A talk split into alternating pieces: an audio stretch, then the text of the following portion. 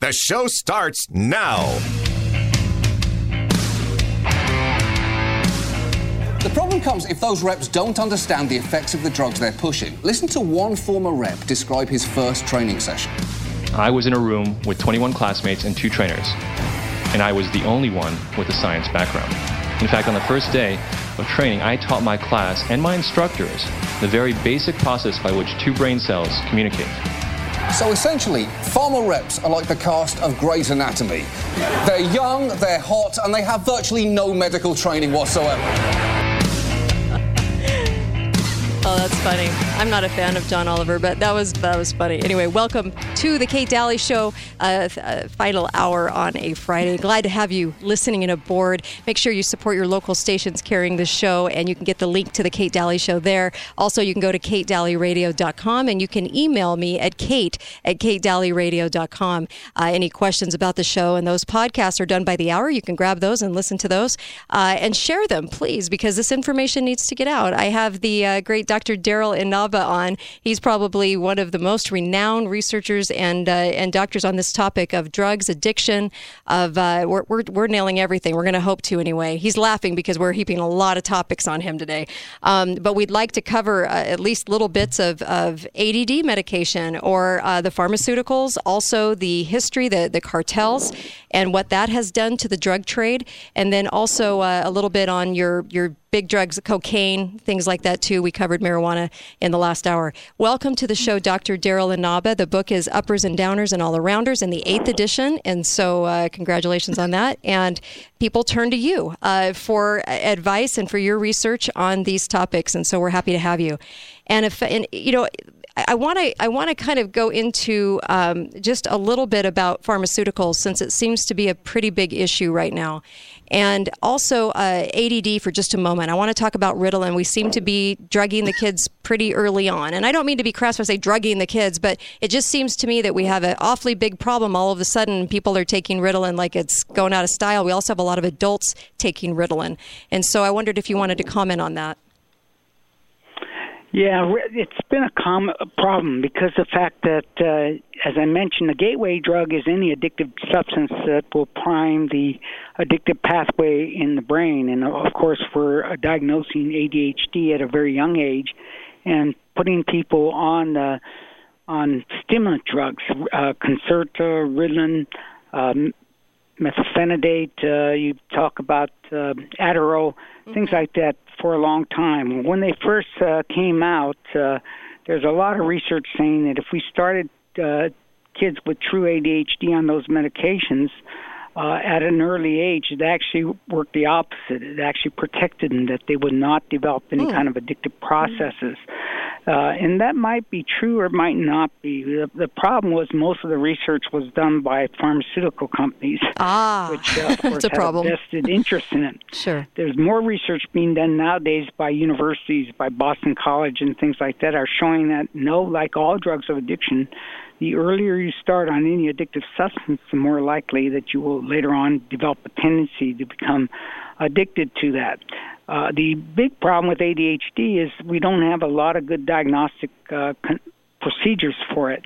We we can medically diagnose diagnose diagnose it with uh, brain scans and with different processes, but that's rarely done. Most mm. of the mm. diagnosis of ADHD in children and in adults is based upon just complaints within that person or observed behaviors.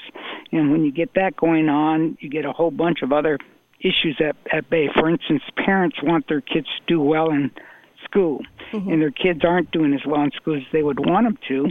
And their first thought is, well, maybe if they were on some sort of stimulant, mm-hmm. like um, methamphetamine, right. that sure helped me when I was going to school. right. And that, and they'll, they'll they'll go doctor shopping. They'll go through doctor mm-hmm. after doctor until they finally find one that will be willing to prescribe the, this kid with Ritalin or with Adderall or something like that because mm-hmm. they say they have ADHD, and once that happens, uh, they're, they're now showing that there is a greater tendency to develop addiction later on in life. Does so it does it there's do a great concern that we should be having about these drugs? Does it do anything to the brain as a youth? I mean, what are they going to find ten years from now in in what it's done? Because it has to have some effect, doesn't it?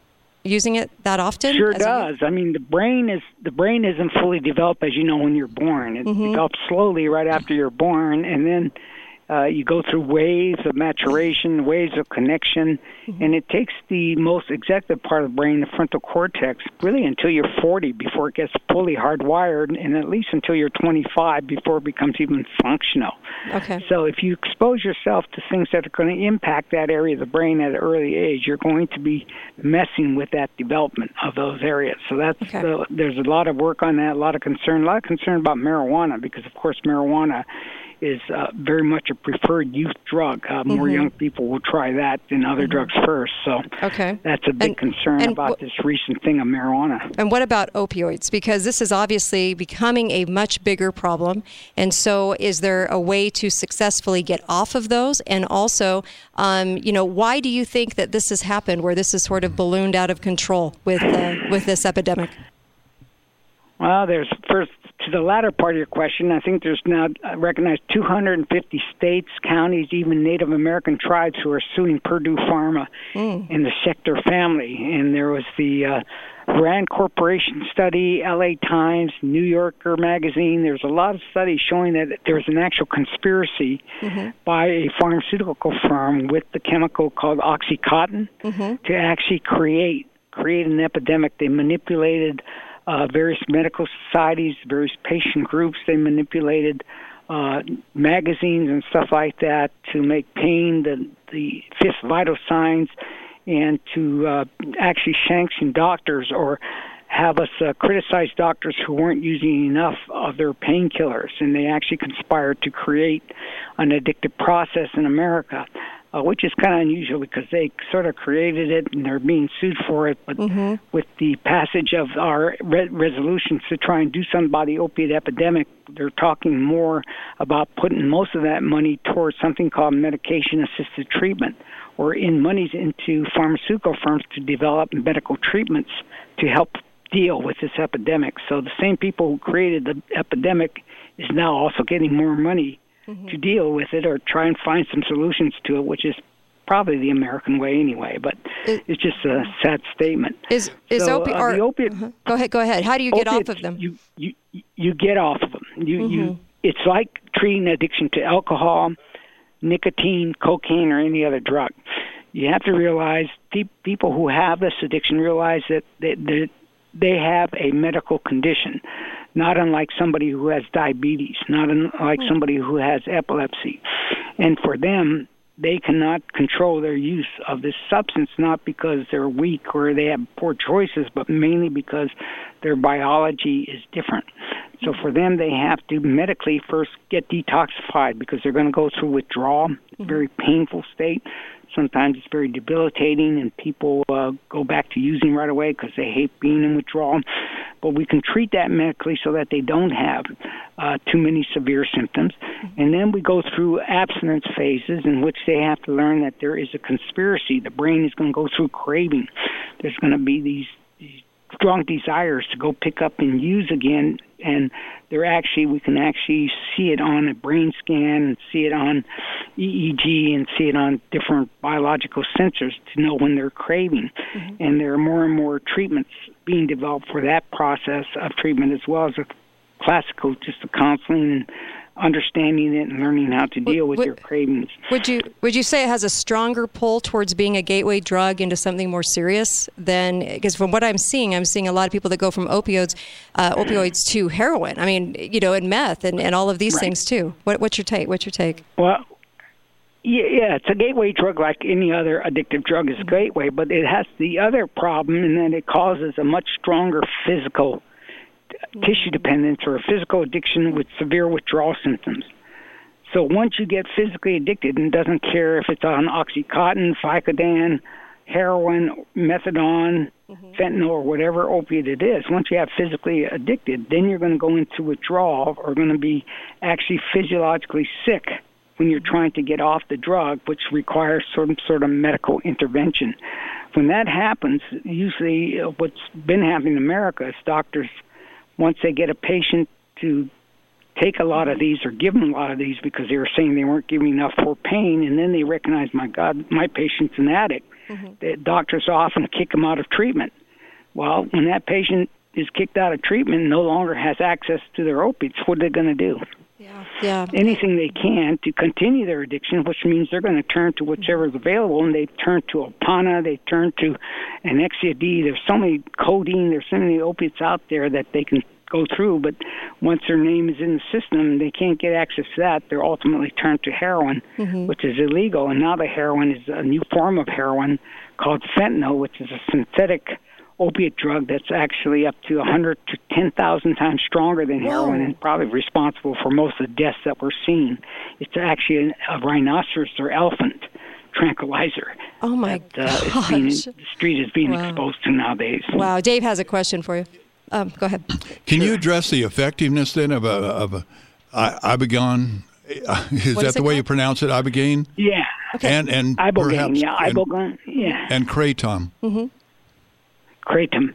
Yeah, two things in the opiate field that are interesting. One is ibogaine, which is a East African shrub, and it's been used by the natives of East Africa, I mean West Africa actually, for many, many centuries as a way of uh, preparing them for hunting, as a visionary substance to uh, see their uh, relatives and in dead relatives, things like that. You know, it's a very spiritual type of drug, uh, a drug that in which it can induce a sort of catatonic effect.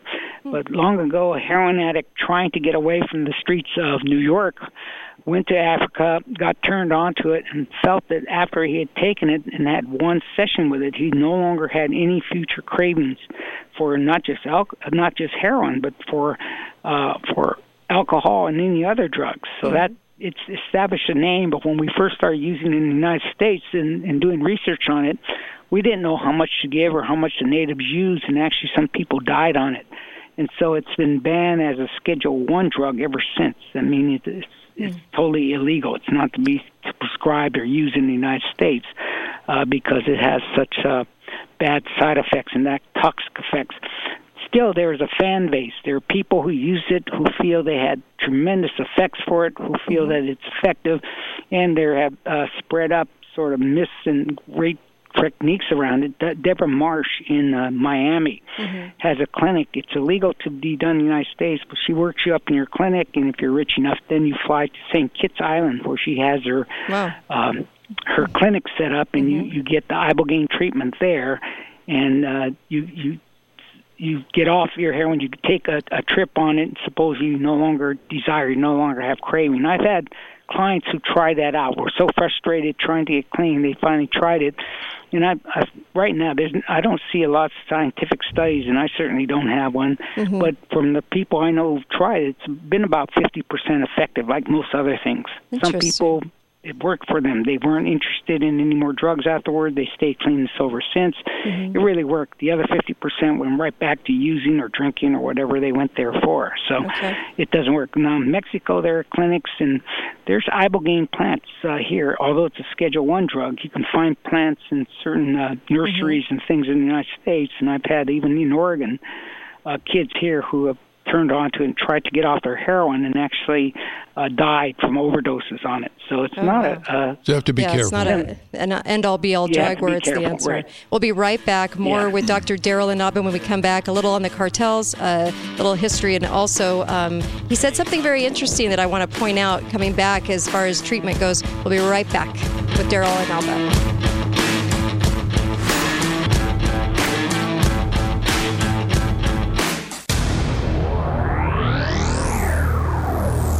St. George Auto Gallery in St. George Auto. Hey guys, Jared here from St. George Auto, and I continually get asked what makes us different and what's our secret to selling so many cars each month. The truth is, there's nothing secretive about it. We have a simple formula that really works. It starts with our inventory. We have a full time buyer who travels to several auctions to ensure I get the cleanest pre owned cars on the market. He spends countless hours driving and inspecting vehicles before he even bids on them. Thanks to his efforts, it makes it so easy for me to be competitive on my pricing, which allows you to get a great deal. The quality of of my vehicles is why I'm able to offer that free warranty that really takes the stress out of buying a car. Then, to top it all off, I have the greatest sales team in the industry. Their experience and hard work ensures you get the best rate possible. So, if you're in the market for a car, come see us at St. George Auto on 700 South. You won't be disappointed, and that's the truth. Visit STGAutodeals.com. Has your heating and AC system struggled and you've wondered when is the best time to upgrade that old system? Now is a great time. During the milder season, where you probably aren't using your system as much, and the guys at Air Care Professionals have more time available. Plus, great specials get up to $900 off a new system and 0% equipment financing options OAC. Air Care Professionals and Bryant are doing whatever it takes to earn your business. Call Air Care Professionals today, 628 2423, or online at aircarepros.com. Balance of Nature's fruits and veggies. I'm Mark Gastineau. I played in the NFL for 10 years. I was diagnosed with CTE, with dementia, Alzheimer's, and Parkinson's. The fruits and vegetables that we take from Balance of Nature is the best thing that we could ever do. And I'm calling in now to order extra because of my wife has been taking mine because she sees a difference in me. It is a wonderful thing that Balance of Nature is doing. I hear the testimonies on the radio, but I'm a testimony for myself and the fruits and vegetables, if I don't take them every single day, my day is not going to go the same. So God bless you. Hi, this is Jan Broberg, and I want to invite you to enjoy the Mondays and Tuesdays at 5 p.m. for the BP50 KZNU. Talk lines are open now. Call. Somebody calls you, you answer quite slowly. A girl with kaleidoscope there's no question as to who was doing the drugs in the 60s. Anyway. I would say definitely the Beatles. Uh, I would go with the Beatles. Anyway, uh, welcome back. whatever. Looks awfully personal referencey to me, but whatever. Mm-hmm. Uh, welcome back to the uh, Kate Dalley Show. Uh, Kate Dalley at your service. I've got uh, investigator Dave, and also we are interviewing uh, Dr. Daryl Inaba on all things addiction, drugs, you name it. We're talking about it. The book is Uppers and Downers and All Arounders. You've got to check that out because it's the like the textbook on all of this. And I invited uh, Dr. Inaba on to talk about all the latest research. And so you had a quick question about kratom. I, I do. Uh, several months ago, we did a little segment on Mhm. kratom Mhm. when it was really popular, Right. when the government was trying to suppress it. So, what? What's your take? What's what's your take on kratom? Kratom is an Indonesian uh, shrub that's been used in that part of the world for a long, long time, and it, it's a it's a very amazing uh, substance. Uh, it's from the coffee family, but at low doses, if you uh, chew on the leaves or make a tea out of the leaves, at low doses it actually works as a mild stimulant. But as you get more uh, concentrated doses and you do the extracts that are sold in the head shops and places like that, it becomes uh, an opiate. And just last week, the uh, FDA um, reclassified kratom as an as an opiate, even though its chemical structure doesn't even look like an opiate. That's weird. And kratom uh, has opiate-like effects that are as strong or sometimes even stronger than Vicodin. So it's how you you know, what your concerns about Vicodin as addictive substances, that's what you should have the same concerns about kratom. Now, with uh, in, in, with regards to addiction field, many clients have I know have turned to kratom to help detoxify themselves from opiates, and some have been successful, but others have actually ca- it, it caused them to relapse. It caused them to have more craving from it. So, like all things, it's not a hundred percent. It can have some good effects, some side effects, but it's all in how it's uh, used and prescribed. Now, for most of the country, uh, there are some states that made it illegal, but most of the country, it's a, a still a legal thing. There's no laws that prohibit it and use it.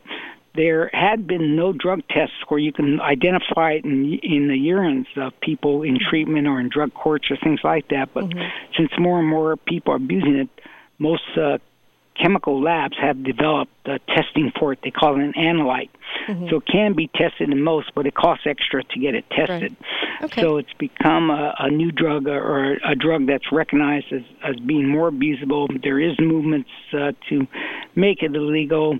Uh, some people are moving to try and keep it off, uh, not from being illegal. And uh, it's like I think all Mm-hmm. the things we we have to go through a whole process before we decide what we're going Oh, to sure. do about it. In fact, you, you said something very interesting in the last segment, and I think that really needs to be said again. Is that you put this in a biological uh, category um, instead of just being weak or making poor choices, which a lot of people will look at drug addicts like. But this is absolutely biological, like a diabetes. You know, would we say, well, we don't care that you have diabetes; it's a poor choice. That you know. So, if you want to uh, explain that, I, I think that that's worthy of another mention because that's interesting to me. Yeah.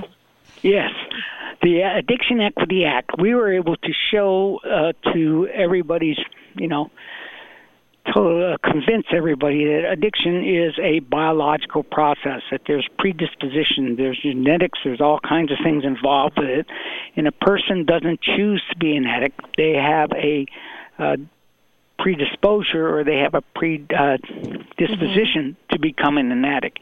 And when they become an addict, it actually hijacks their uh, Mhm. their choice. It's it's a, it's a disease of choice. It, it steals your ability to choose and what you're going to do. And like with all conditions, um, like diabetes, once you learn that you have that condition, you sort of then have a choice. You can continue to live the life you're living, continue to eat unhealthy, continue to do all the things you're supposed to do that you've been doing, and end your life very quickly with horrendous consequences. Uh, diabetics who don't take care of their health will get parts of their body amputated Mhm. and they'll die much earlier than they should have. Or if you accept that you do have a medical condition and then you avail yourself to the best health treatment you can get, what happens is diabetics actually live longer and are healthier than non diabetics because they're monitoring what they eat, they're monitoring their exercise, they're living their lives correctly, and they end up very healthy. So that's where that choice thing comes in. But addiction, as the Addiction Equity Act uh, was passed in 2008, set up that precedent and made it. Uh, addiction a true medical illness. The problem was it's never been enforced and it continues to not be enforced, which is a problem. But insurance companies are not supposed to be, uh, uh, you know, treating addicts any Right. different than they would treat a diabetic and providing treatment for them. But uh, we don't have all the insurance companies doing that yet. Right. So there's a lot of suits going on trying to make them do that. But addiction is a, there's no question it's, it's, it's a true medical condition, but it's a very treatable and manageable condition. So that brings us, of course, to talking about the criminalization of it um, and what we do with addicts, and then also the cartels, because uh, and and and what we've done and, and what that's perpetuated in in making it illegal all of these years too. And so let's, if you want to address that, I'd love to hear your thoughts on that.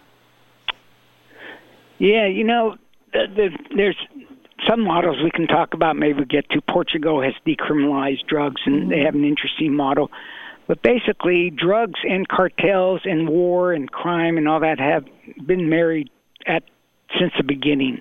Uh, there's actually a book called not the war on drugs, but the war and drugs, or drugs in the war, mm-hmm. right. meaning that every from the, from our uh, revolution to our civil wars to every war American has fought has been fought with either for drugs, controlling drugs, or being funded by drug money.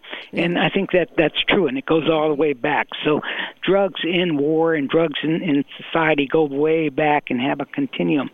Now, in that, uh, drugs are always going to make money. They are going to raise profit for somebody. It depends on who, you, what side of the law you're on, I guess, and who it makes money for. Mm-hmm. But we do have a problem in a vested interest of trying to continue profits or continue making that available at the cost of people who are actually the worst cost is on the people who are going to be addicted. Mm-hmm. They pay the ultimate penalty. You know, they Right. they fund the whole thing and then they pay the the horrendous life processes involved with that. Instead of putting our monies on the, on our current war on drugs, as every president has done since uh, Mhm. President Nixon started establishing the war on drugs, into interdiction and trying to keep drugs off the street, which has been an abysmal failure. No matter Right. who wants to evaluate it, it's been an abysmal failure. The more money we spend on trying to prevent drugs from hitting the street, the more drugs hit the street. Well, that, whenever they put the word war on something, it grows. War on cancer, it grows. War on drugs, it grows. Yeah. That's interesting. Maybe yeah. that's part of it too. Yeah. But the the issue is treatment of addiction Mm-hmm. and even prevention does have tremendous value. So every nine, ten dollars we get to fight the war on drugs, in which seven or eight dollars go into interdiction and the supply side of the equation, keep drugs off the street, Mm-hmm. been total failure, and only two dollars or so go to the most effective thing we can do, and that's provide more treatment. Let's provide more and better treatment to those people so that we can reduce the demand for drugs in our society.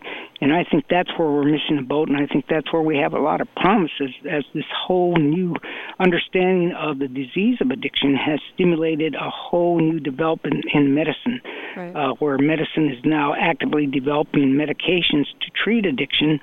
Actually, more medications now developed to treat addiction than there is to treat any other medical condition, which means that we can more effectively uh, get on top of this and, and finally get some leeway or start winning some of these problems we're having with drugs. Yeah. Can acupuncture, can things like that block the addictive pathways? Yes, you know, Really? acupuncture. We I did research on that way back in the 1970s and so Mhm. forth, and, and more and more acupuncture. The FDA just approved November last year a device called the Auro Bridge device. It's a electrical device that you sort of have four leads onto electrical leads and a little battery that uh, Mm-hmm.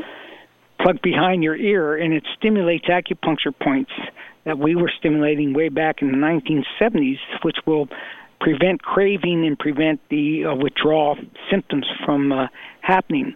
So for the FDA to approve something, it takes a lot. It takes, you know, Right. oftentimes 17 years of research. It's cost of two or three hundred million dollars. So it's not easy to get something approved. And since that's fully approved, they, there's enough science to show that that's effective. On the cusp of that, there's a whole bunch of things being developed. There's sort of magnetic uh, pulsing of the brain to treat addiction. There's optogenetics. There's they're already inserting into uh, addicted mice and addicted rats, inserting fiber optics and shining different lights, different places on the brain to keep them from craving drugs uh, and and wanting drugs like that. There are deep brain stimulations. There are a whole bunch of devices. As now we know what the process of addiction is and what the anatomy is. There's a lot of development into treating and helping people who develop this condition to get off drugs. Your original question, though, is how, are we handling it correctly? No, I mean it, it Right. costs us more money to pe- put people in jail and to deal with them in jail than it would be to treat them. I mean, it's a minuscule amount of money that's spent when you compare treatment to incarceration. Right. When we incarcerate somebody, you're talking thirty or forty thousand dollars a year to Mhm. just for custodial care. That person, if they're suicidal or depressed, they're going to cost our society one hundred fifty thousand Not to mention to turning them care of into criminals. I mean, we're you know they're they're around a criminal Exactly. base for They 30 get- years. They get worse. yeah, they get But then worse. They you're get up, worse. Then you're up against Oh, the incarceration. put them in. Yeah. You're up against Yeah, the we put 'em in- incarceration industry. Mm-hmm. Yeah. We we put them in treatment for about five or six thousand dollars for outpatient treatment a year, and they do a lot better than they do in in in jail. So, out of that came a mantra that we got Governor Brown when I was in San Francisco to do treatment on demand, which we show that if we would instead of putting people in jail for addiction, if we provided them immediate access, mm-hmm. immediate access to treatment, we could save our county a lot more money Right. than we were spending on addiction. And so we did that for a while, and then new mayor, different thing. Now, uh, actually, many cities are following that, and they're mm-hmm. actually doing it with their with their police departments. Police hmm. departments now in Chicago, I think Boston, you can go in. And you know, say you've had it, you want to quit your addiction. They don't arrest you for possession. They don't. They can take your drugs and get rid of it, and they put you immediately in treatment because they've discovered how much cheaper that is Well, yeah. than putting you in jail, and how much more effective that is. Isn't, aren't they So that's doing what that? we in, need to do. Mm-hmm. aren't they doing that in Eugene, Oregon? I talked to somebody Uh, over there. Right. Yeah, they might be. I, I, they're, it's something that that we're they're testing that all over because it worked before, and we just got to get back into understanding how to deal with addiction much Right. more effectively. And I think Dave, I'm sorry I didn't address your uh, your did I address your yeah, kratom yep, issue? Or? Yep, we did. Yeah, you addressed Okay. Yeah, kratom. absolutely. And we, we're, we're Okay. going to talk too about the future and about uh, Chinese medicine, all kinds of things. Because I know for, for me and my family, um, we're starting to look at more holistic things than just going in for a script and, and a script. And I, I think a a lot of people are starting to do that. It's becoming a little bit more mainstream to do that. And I'd love to get your take on that too. I mean, Chinese medicine, all, all kinds. I mean, they've, they've been doing that for a very long time, haven't they? And so there's some wisdom in some of these things that we don't have as mainstream here. Well, the problem is we still don't know what it does. I mean, Mm-hmm. it, they've been doing it, as you said, before Christ was born. At Right. least a thousand years before Christ was born, they had these acupuncture maps Mm-hmm. uh, made up of anywhere from 12 to 24 meridians uh, along the body that restored the basic balance in the body, of which you had these points for the lung, points for the eye, points for the ear, things like that.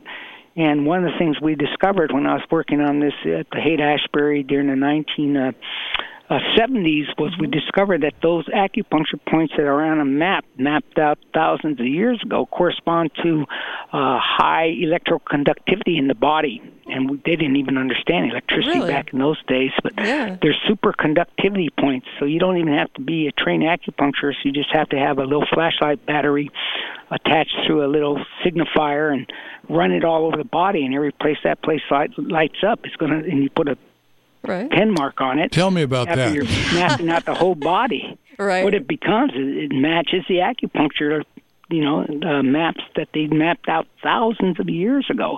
So something's happening there. We don't Right. know exactly happening. We're going to come right back. More with Daryl Inaba. When we come back, uh, Dr. Inaba's book, Uppers, Downers, and All Arounders. We'll be right back with uh, investigator Dave and myself on Kate Dalley, The Kate Dalley Show. Located at the scenic town square in historic downtown St. George. For And so that, that famous song by Eric Clapton. Welcome back to the Kate Dalley Show. Glad to have you aboard. And you can go to Kate Dalley Radio today for uh, the podcasts. We'll put those up and uh, share those with family and friends. Uh, having Dr. Inaba here is a treat, and I, I so appreciate him coming on the show. Boy, two hours goes fast, does it not, Dr. Inaba?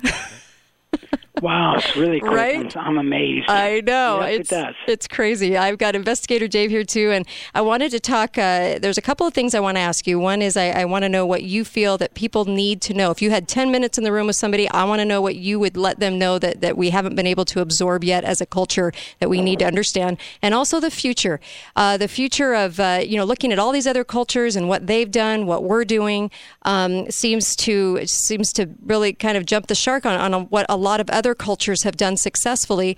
And what does the future look like for uh, addiction and for um, pharmaceuticals? I mean, we're getting hit left and right with more and more pharmaceuticals from these pharm- pharma companies. And, and like I said again, you know, not even acupuncture, but just Chinese medicine, herbs, and, and all kinds of holistic medicine too. What's your take? Yep. Well, I, well, I'm not sure where you want me to start on that. I think in terms Right. of the future of, of uh, or what people have to know, Mm-hmm. and maybe I'll start there. Is that what I would like people to know and finally come to grips and understanding is that addiction is a true medical condition. It's not a matter of the stigma that Mm-hmm. everybody has in their head that these are weak, bad, stupid, crazy, immoral people. Right. That in fact, uh, it's the opposite. People who are prone to addiction are amongst our most intelligent. They're the most creative. They're, they have great leadership skills. They have charisma. They have great attributes, but it comes at the cost that they have this vulnerability to become addicted to drugs and alcohol. For the addicts themselves, they have the same lesson to learn. They have to get rid of the stigma that they bought into that they're bad or they're, they're just pleasure seekers that they actually have a medical condition mm-hmm. that's treatable. It's treatable and preventable, and it's actually one of the most treatable conditions we've addressed in medicine. And if they participate in treatment, they can be some of the most valued people that we mm-hmm. have in society. So that that's a big quest because although uh, we have it by law, people don't even know about the law. Right. People don't even talk about mm-hmm. the law. We continue to look at addiction as being a a moral weakness or a stigmatized issue, and that needs to be changed. And that, that's what I want people to know. So that's that's part of it. Um, in terms of, of where we're going, uh, where we're going is a huge medication assisted treatment or medicalization of addiction. Now we know the pathway, we know the biology, we know the chemistry, and doctors are able to become certified addictionologists being, meaning you become an MD first, and then you become a, a surgeon or you become a pathologist or you become a uh, oncologist with cancer, specializing in cancer or nephrology, kidneys or heart disease or whatever. Now doctors are finally being taught addiction and they're able to specialize as addictionologists or treat addiction and become board certified in that. So we're headed for a whole new dimension in treatment, and it's my hope that this is going to lead us to much greater interventions and much greater success. Right now, we can only, at best, uh, if you complete a treatment program in the United States uh, and you actually get a certificate of completion Mm-hmm. or something like that, we can only hope that you're going to stay clean uh, for about 50% of them for about a year or so. Mm-hmm. Uh, and that's not good, right? Right. That sounds terrible, Right. but basically, when you compare that to how many people we maintain in treatment when we treat diabetes for the first time or we treat um, asthma or we treat uh, panic disorder, uh, it actually compares well with treating other medical conditions. But we need to increase that. We're increasing that through a lot of medical advances, and maybe some of these things like the inserting stimulants in the brain, a pacemaker in the brain, might help. They're actually doing genetic research uh, with uh, animals and we we can edit genes now, and they're editing normie genes or non-addictive genes into mice who are uh, are genetically prone to addiction and, and curing them from ever wanting to seek out drugs again. So there's a lot of, of directions in treatment, and I'm just hoping we come out with much more better treatments than we've had in the past to give people who have great uh, great skills and great benefits to start out with a better chance of having uh, you know a lifestyle they can uh, maintain without having to be addicted to drugs so that's that's my hope and I, I believe we are moving in that direction Absolutely. Yeah. I, That would be great. Yeah, that would be great. And and you know, as as people are, are putting more and more children on all these drugs early on, I mean, we really need to figure out what that's doing to us. I mean, we we are a drug culture. I mean, everybody's got a huge medicine cabinet at their house, and Yeah. so that's a that's a definite problem. To me, it starts about six months with the uh, Right. aluminum and mercury in the vaccines Could it to, be, to a yeah. developing brain. hmm Yeah. yeah that's interesting yeah that that's never been adequately looked at either Dave you're right Okay, and then uh, and then also on um, well, just on a myriad of issues. I mean, I, I think that we are. Um, we're, we're kind of a drug society. It's become sort of a you know that that's the go-to is is maybe an escape route. I don't know, but I know that we are um, we're looking at a lot of things changing culturally, like uh, recreational marijuana um, being recreational and being, uh, you know, and I believe in freedom, yet there are some dangers there that we probably should reiterate uh, for a moment, and that is that, that you that you might not know what you're getting. And so, as much as I know what I'm getting with alcohol, I mean, there's not there's there's not too much variable there, but with marijuana there is, and there there is a cause for concern for that. And so you were commenting on that, and I'm glad you did, Dave. Is it possible that there can be developed a standardized um, Mm-hmm. prescription or what is it, conclusion on the effects of how much ma- marijuana affects this, this, and this? Like you say, it's been wide open. They can Mhm. pretty much put anything they want on the labels. There's been no real lab e- exams, but but so people can, like alcohol, know that hey, I can take one glass of alcohol, or I can take Mhm. one puff of Mhm. this, or whatever it is. Right. Well, we tried to get that together for the government at the University of California. It was Dr. Reese Jones Laboratories in the 1960s and 70s. And the problem was that there's so many different chemicals in marijuana that, you know, was so difficult. So what we did is we even used uh, synthetic THC to c- try and control for the chemicals. But the problem we found with that was that when we gave synthetic THC to people, everybody's genetics and body metabolized it to different chemicals itself. So it was very difficult to quantify. But still, we came out with a uh, with a sort of a logarithm that says that uh, less than less than five milligrams of THC was considered a low dose marijuana that had min- less impact on Mhm. your behavior and on your reflexes and things. Then did a dose, uh, an average dose of about set, uh, 10 milligrams, uh, 7 to 10 milligrams or so, and that a very high dose would be uh, uh, around 20 milligrams. And the real issue right now is that uh, that's there's no marijuana out there that's going to give you that low a dose. You smoke a joint that's 500 milligram joint is going to contain 75 milligrams of THC. So it's much stronger now. So uh, that that uh, is a difficult thing to follow, but there are research being done on how it affects uh, your driving ability. There's Mhm. Milovich, I think he's in Iowa, who's studying it, and unfortunately, he's found that even low doses of marijuana impact uh, your driving ability, your ability to Mhm. stay in lanes correctly, and and your ability to re- respond and have reflexes and uh, such situations that make it dangerous for you to smoke and drive. And right now in Colorado, Oregon, and other states that legalize it, Mhm. marijuana has become the number one drug in fatal car accidents. It's the number one drug found in fatal Mm. car accidents. So we legalize it, but we forget to pay for the, you know, cover the other consequences that's going to come with it, the unintended consequences of legalization. Yeah, and and the research with medical oil, I've always been a proponent of that because I think if if, you, if something's happening with you medically, you should be able to get what you want to be able to solve that problem. Um, and so you're saying that there's some great research on that, and that also um, that we need to uh, probably really look at that because of all the benefits. I mean, I know that I've had people on the show with huge benefits uh, after taking the oil and wouldn't take anything else and wish they hadn't even tried pharma. Uh, so, what's your take on that? Yeah, I agree with you that there are great benefits, but the problem is is uh, the opposite. We we don't have a lot of research in in this country, and this country doesn't seem to honor researches of other countries as much as uh, Mhm. some other countries do.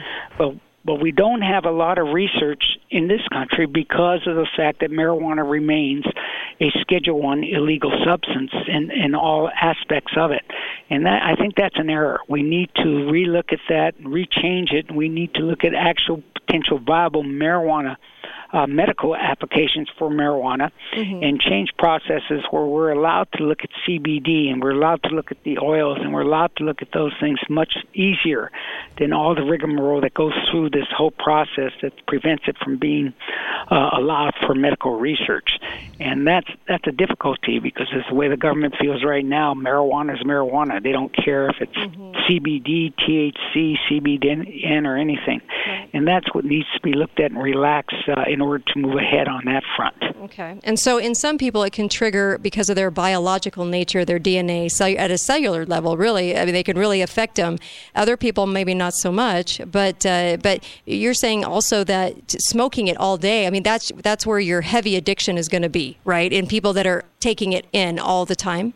Correct, but that, Right. but it re- more- reacts yeah, differently. The more you, the more you take and the more often you take it, the more likely you're going to have uh, Mm-hmm. bigger problems with it because it's like other things. It's very dose respondent, meaning the higher amount you expose yourself to and the longer you expose yourself to it, the more Mm-hmm. problems you're going to get out of it. Okay. And uh, and I know that twelve step programs and things like that can be very very successful. And and what's your uh, what's your view on those? What what what is your view on on the other forms of treatment right now, as far as even just alcoholism or anything like that?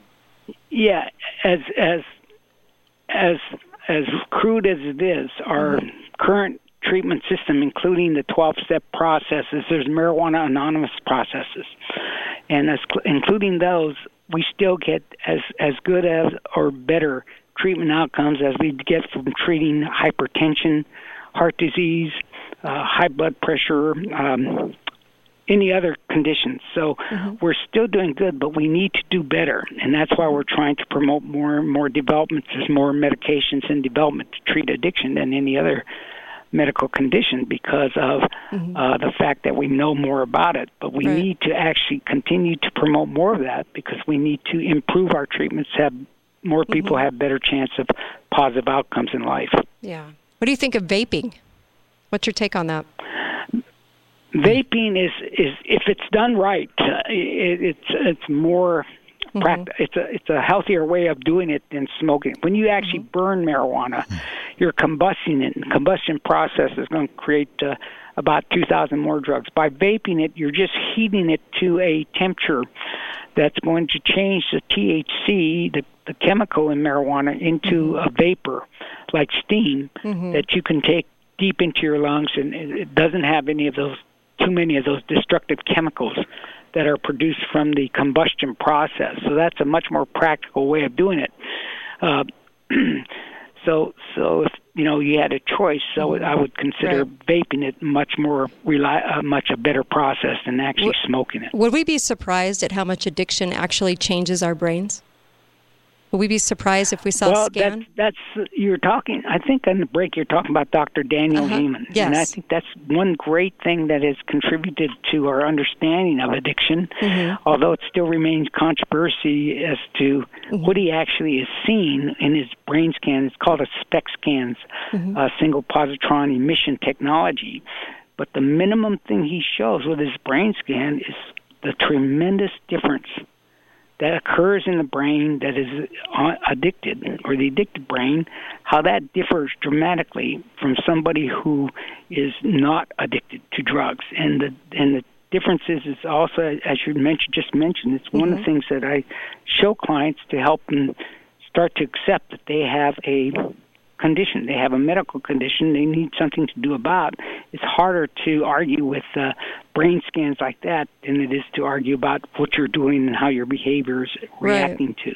Right. So that it's a real powerful lesson. I I think uh, his scans are Yeah. help a lot in the field. He, he and I think they're it's worthy of actually Mm-hmm. looking more into that for treatment programs. I wish we had a scan or we had the money so we everyone. can scan everybody in treatment, Right. residential treatment, every minute or so, or every week, and so we can they can judge where they're at, just like you would judge a diabetic by pricking their finger Mm-hmm. Sure, and looking sure. at their blood every year. Well, That's- we thank want you. The same thing for addicts. Dr. Daryl Inaba, thank you so much for coming on the show. And the book is Uppers and Downers, Uppers and Downers, It was and really uh, all Thank you. arounders. Yes, absolutely. Ha- enjoyed having you Dave on. And Kate, thank you. I Thank was, you. I was really impressed by your show, and it's really a privilege to be on it. Thank you so much. Everybody have a great, thank you so much. Everybody have a great Friday. And of course, be faithful, be fearless. And uh, we'll see you back here on Monday.